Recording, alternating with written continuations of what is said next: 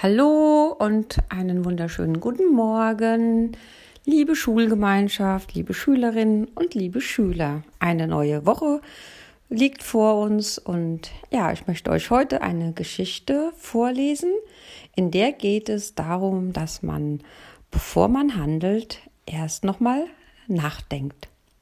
Die Geschichte heißt Der vorausschauende Frosch. In einem außerordentlich heißen Sommer war ein tiefer Sumpf ausgetrocknet, und die Frösche, die bisherigen Bewohner desselben, mussten sich nach einem anderen Wohnort umsehen. Zwei von ihnen kamen auf ihrer Wanderschaft zu einem tiefen Brunnen, worin es noch Wasser gab. Ei, sieh da, rief der eine, warum wollen wir weitergehen? Lass uns hier hinunterhüpfen. Halt, antwortete der andere. Das Hinunterkommen ist zwar ganz leicht, aber wenn auch der Brunnen eintrocknet, wie willst du dann wieder herauskommen?